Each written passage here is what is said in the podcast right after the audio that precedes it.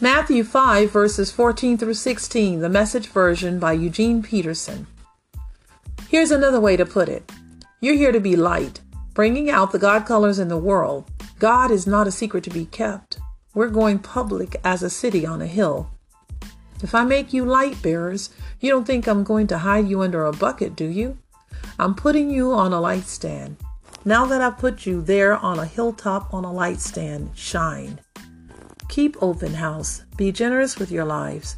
By opening up to others, you'll prompt people to open up with God. This generous Father in heaven. Good morning and welcome to another episode of Front Porch Candor. Today is March 2nd, 2020. Welcome.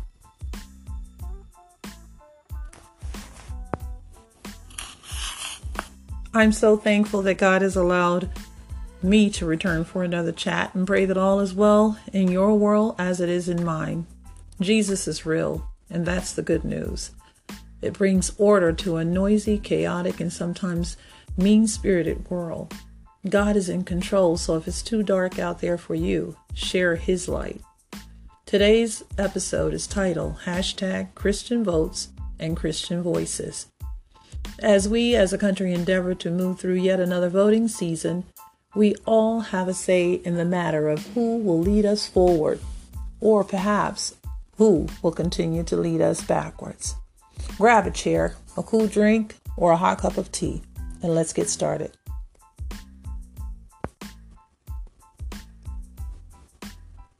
Okay, then, so I want to dispel the notion that somehow Christians are not allowed to have opinions or at least voice them out loud concerning issues impacting our families, communities, our country, and the world. I want to put an emphasis on the fact that Christians are exactly the ones who are supposed to speak out on any issue that impacts human beings or at least have an opinion on it and care about it. After all, these are things of God, humanity. These are the reasons, we are the reasons that Christ came to save our sin sick souls. So if there are issues that are impacting the least among us, we know from Scripture that we are supposed to have a voice in it. Our vote is often our vote, voice. So again, my belief is that Christians are Christians no matter where they are. And you can't put it aside for your job. You can't put it aside in the voting booth. And you certainly can't put it aside in the world as you go about your daily activities. The government, by design, carries heavy weight in human issues. Human issues, of course, being God's business, how can we even begin to imagine that we should first put man's ideas, principles, or laws ahead of what is God's law. What would Jesus do, in other words, right? So I look and I say, well, if I follow Jesus Christ's example, and I'm thinking about Mary and Joseph, they had to go back and, you know, fulfill the census just as the census is coming out and we're expected to do that. The census helps determine how much representation we get in different areas. So again, the census is, in a way, our vote. But we follow that up with going into the voting booth. Jesus himself spoke truth to power. You think about how he spoke regarding the Pharisees and the scribes, and we have to understand that no matter where we are, we have to remember whose we are. As children of God, we are to make sure that the voices of the voiceless are heard. And who better to do it than people who actually have no ulterior motive other than to ensure fairness and equitable justice amongst all people? As a Christian first, a mother, a minister, a life coach trying to enrich the lives of those I come in contact with, and an advocate who often hears from the average person on the street in my daily activities. People who are hurting and suffering silently, who try to reach out and make their voices heard, but often get lost in the shuffle. These are the people that God often leads me to. And I believe that when I cast my vote, if I cast my vote only for my own well being, then it will be one individual who can help my life. But if I cast my vote thinking about others, including my family, but also others in the world who often don't have that vote, then I believe that I'm doing what Jesus would ask me to do. And while I don't judge anybody else for how they go into the voting booth, at least get up and go into the voting booth. You know, stand there and make your presence known. Because at the end of the day, if there is interference again in this election, at least the faces will show. Those 140 million that Dr. William Barber talks about who did not go vote, not only do they not have any voice in the matter, but we have to find out what's preventing them from voting as well. You know, if there are obstacles that get in the way, then there are those of us, especially as me as a Christian, I feel compelled to help them get to the voting booth. So that's what I will endeavor to do over the next several weeks. Uh, I will be going to a voters training session coming up, and I invite others to come along. And it's on my Facebook page for those of you who don't know Vanessa Johnson. Uh, you will see my name along with my demographics as a life coach and a mother and a child of God. But I invite each one of you to know how valuable your vote is in this season, right here, especially. I look at different times in our history and I realize that this isn't unlike the time when Dr. Martin Luther King Jr. walked the planet. And here we see Reverend Barber picking up uh, where he left off and carrying the torch forward.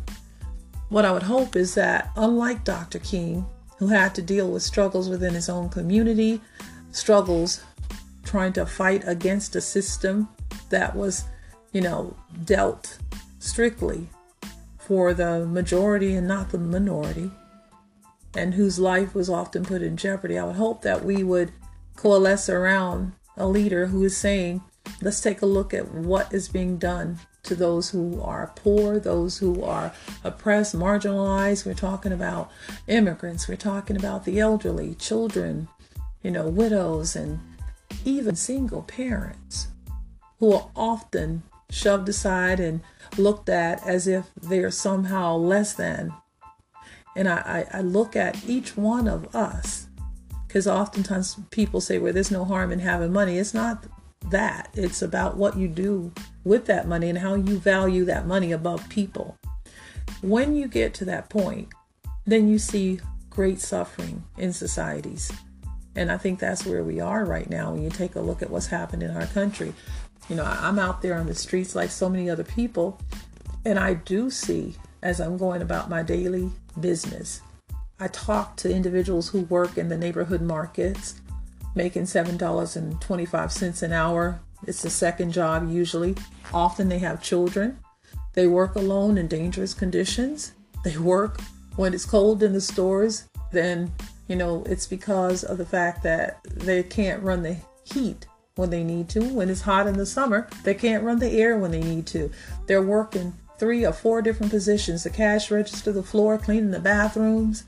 And when you look at how hard they work, and then you hear, oh, well, everybody's employed, they can't even afford health care. You know, health care is outpriced. Some to hear someone making seven dollars and seventy five cents or seven dollars and fifty cents an hour be confronted with a health care bill that might be, you know, $500 a month. No one can afford that. So people are getting more and more sick. The seniors are living off $750 a month. And I like to put the numbers out there so you can understand. The average cost of rent in this area is about the average cost for lower income rent is about 725 to 750 typically 800 to 900 so how in the world can they afford to live with utilities at times being about maybe $400 all combined up to $500 and now we understand that the program to help those who cannot afford their utility bills may have been cut off. The money's been taken there to fight the coronavirus. We found that out last week. And I'm addressing all these issues from a standpoint not of Democrat, liberal, conservative, Republican. I'm addressing these issues as a humane situation in crisis because I know what it's like to walk in and see an individual who has never been diagnosed or seen and is hurting and hiding because they cannot afford to go into the hospitals to get help. This is um, the reality of a lot of people. And I think it's sad because this is America. And America's never stood for that. This is, is not a third world country. This isn't a cruel country, a heartless country. This is our country.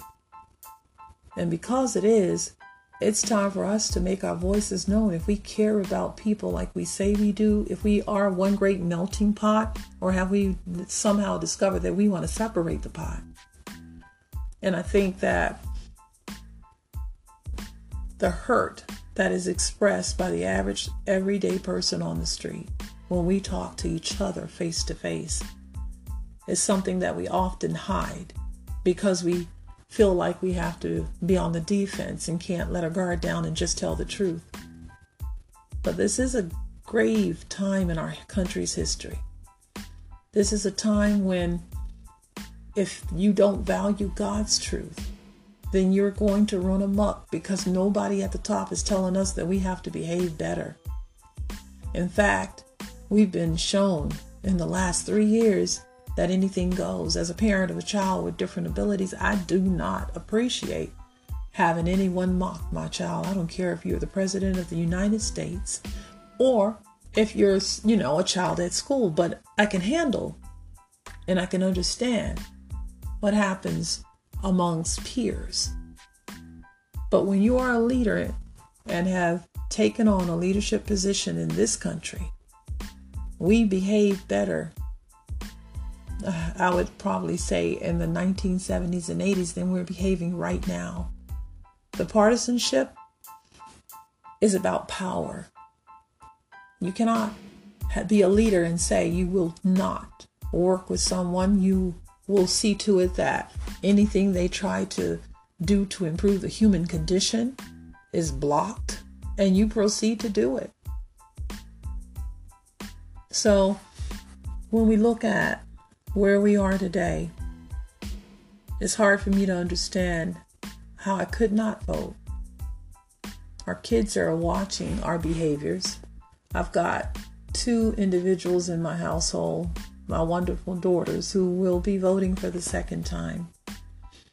And I could not be more proud of the fact that they have taken the time to learn what the issues are and they have opinions on them. And what's more, as quiet as they are, they're willing to stand up and say before whomever, I'm casting my vote and it needs to count. Now, if it doesn't count, I've already told them this year, Russia can't have my vote. No one can. Because it must be counted. If it is not counted, then they understand the power of the, of the people. They understand how important it is for us to show our faces, whether it is in the middle of the square, whether it's down in the middle of a broad street, wherever it is, we have to get out and say, not this time. So then, what I'm really eager about is it's not just, you know, me and my daughters, three of us, where two or three gather, hello, in the midst. But it's not just that. I meet others who are eager to make their voices known, to say my voice will count, to get out and learn how to use new machines and to not be afraid and hide in the shadows anymore. I have um, an upcoming series, and I, I, I don't know if you would call it a series, but I have individuals from this community who are ready to speak and say why their vote, vote is important and what they're looking for in a candidate. And to also share how it's going to impact them and how what's been going on impacts them. Whatever it is the average person wants to share is what I hope to bring through this podcast because I think too often we've been told, especially as an African American woman, I can only speak from that experience, but I can imagine others are told to sit down and be quiet. You talk too much. Yeah, well, I do talk too much, but I'm an advocate, so I'm supposed to. I was called to be who I am. And so I know that there's so there's so many others who I've spoken to who are also called to speak in this season. Their life stories command that they do. And their witness is so strong that I hope and pray that many of you will identify with it and will also be led to then add your voice because it matters, regardless of who tells you that it does not. There's nothing more powerful than speaking up your truth with love, but saying enough. And in this season, right now, I believe that we can make a difference just by doing that. So, with that, I look forward to bringing you the next episode of Front Porch Candor. It will be with an individual, and there are so many that I cannot tell you which one, but there were there are individuals who actually want to add their voices to this cause to making sure that others come out and vote to making sure that we're not afraid anymore to stand up and say we matter and that we care and we don't want to be divided as a country, as a community.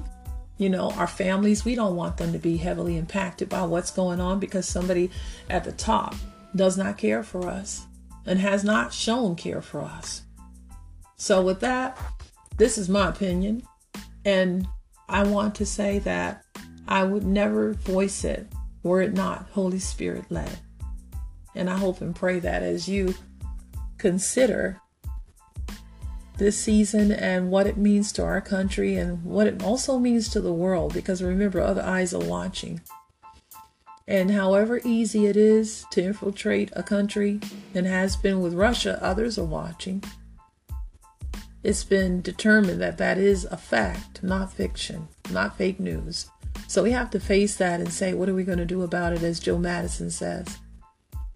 You know, I'm joining Reverend William Barber the second. I'm going to join his camp, Poor People's Campaign, and I'm going to put forth the effort to make a difference, however I am led, and I hope that you will too.